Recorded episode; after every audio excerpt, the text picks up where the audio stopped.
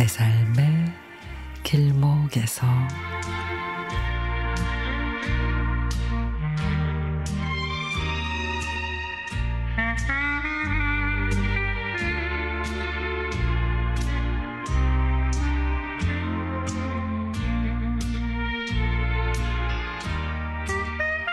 얼마 전에 건강 검진 결과가 나왔는데 콜레스테롤 수치가 높다며 식습관을 고쳐야 한다는 처방을 받았습니다.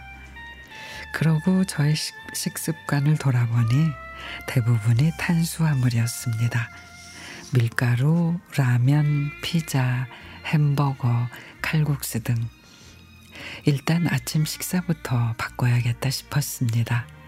보통 빵을 먹거나 편의점의 삼각김밥 등으로 대충 때웠는데 전날 밤에 미리 삶아놓은 달걀과 사과, 견과류를 먹고 출근을 했더니 든든했습니다.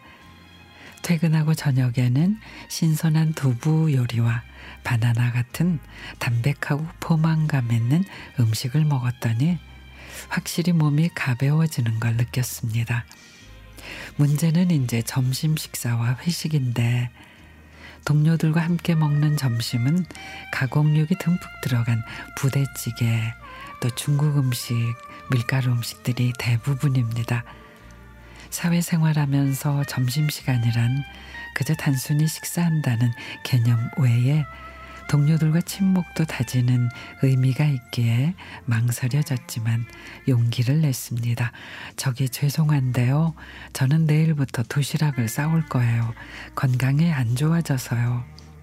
그러자 무슨 병이냐, 콜레스테롤 수치가 몇이냐, 에이, 그 정도는 괜찮다. 그러면서 다들 저를 유난한 사람으로 취급합니다. 예전에는 식당으로가 뜨겁고 맵고 짠 음식을 허겁지겁 시간에 쫓겨 먹었다면 지금은 건강한 음식을 천천히 먹으니 정말 여유로워졌습니다. 그렇게 일주일쯤 홀로 점심을 먹는데 동료 한 명이 다가왔습니다. 저기요, 저도 다음 주부터 도시락 싸오려고 해요. 요즘에 살도 찌고 체지방률도 너무 높게 나와서요.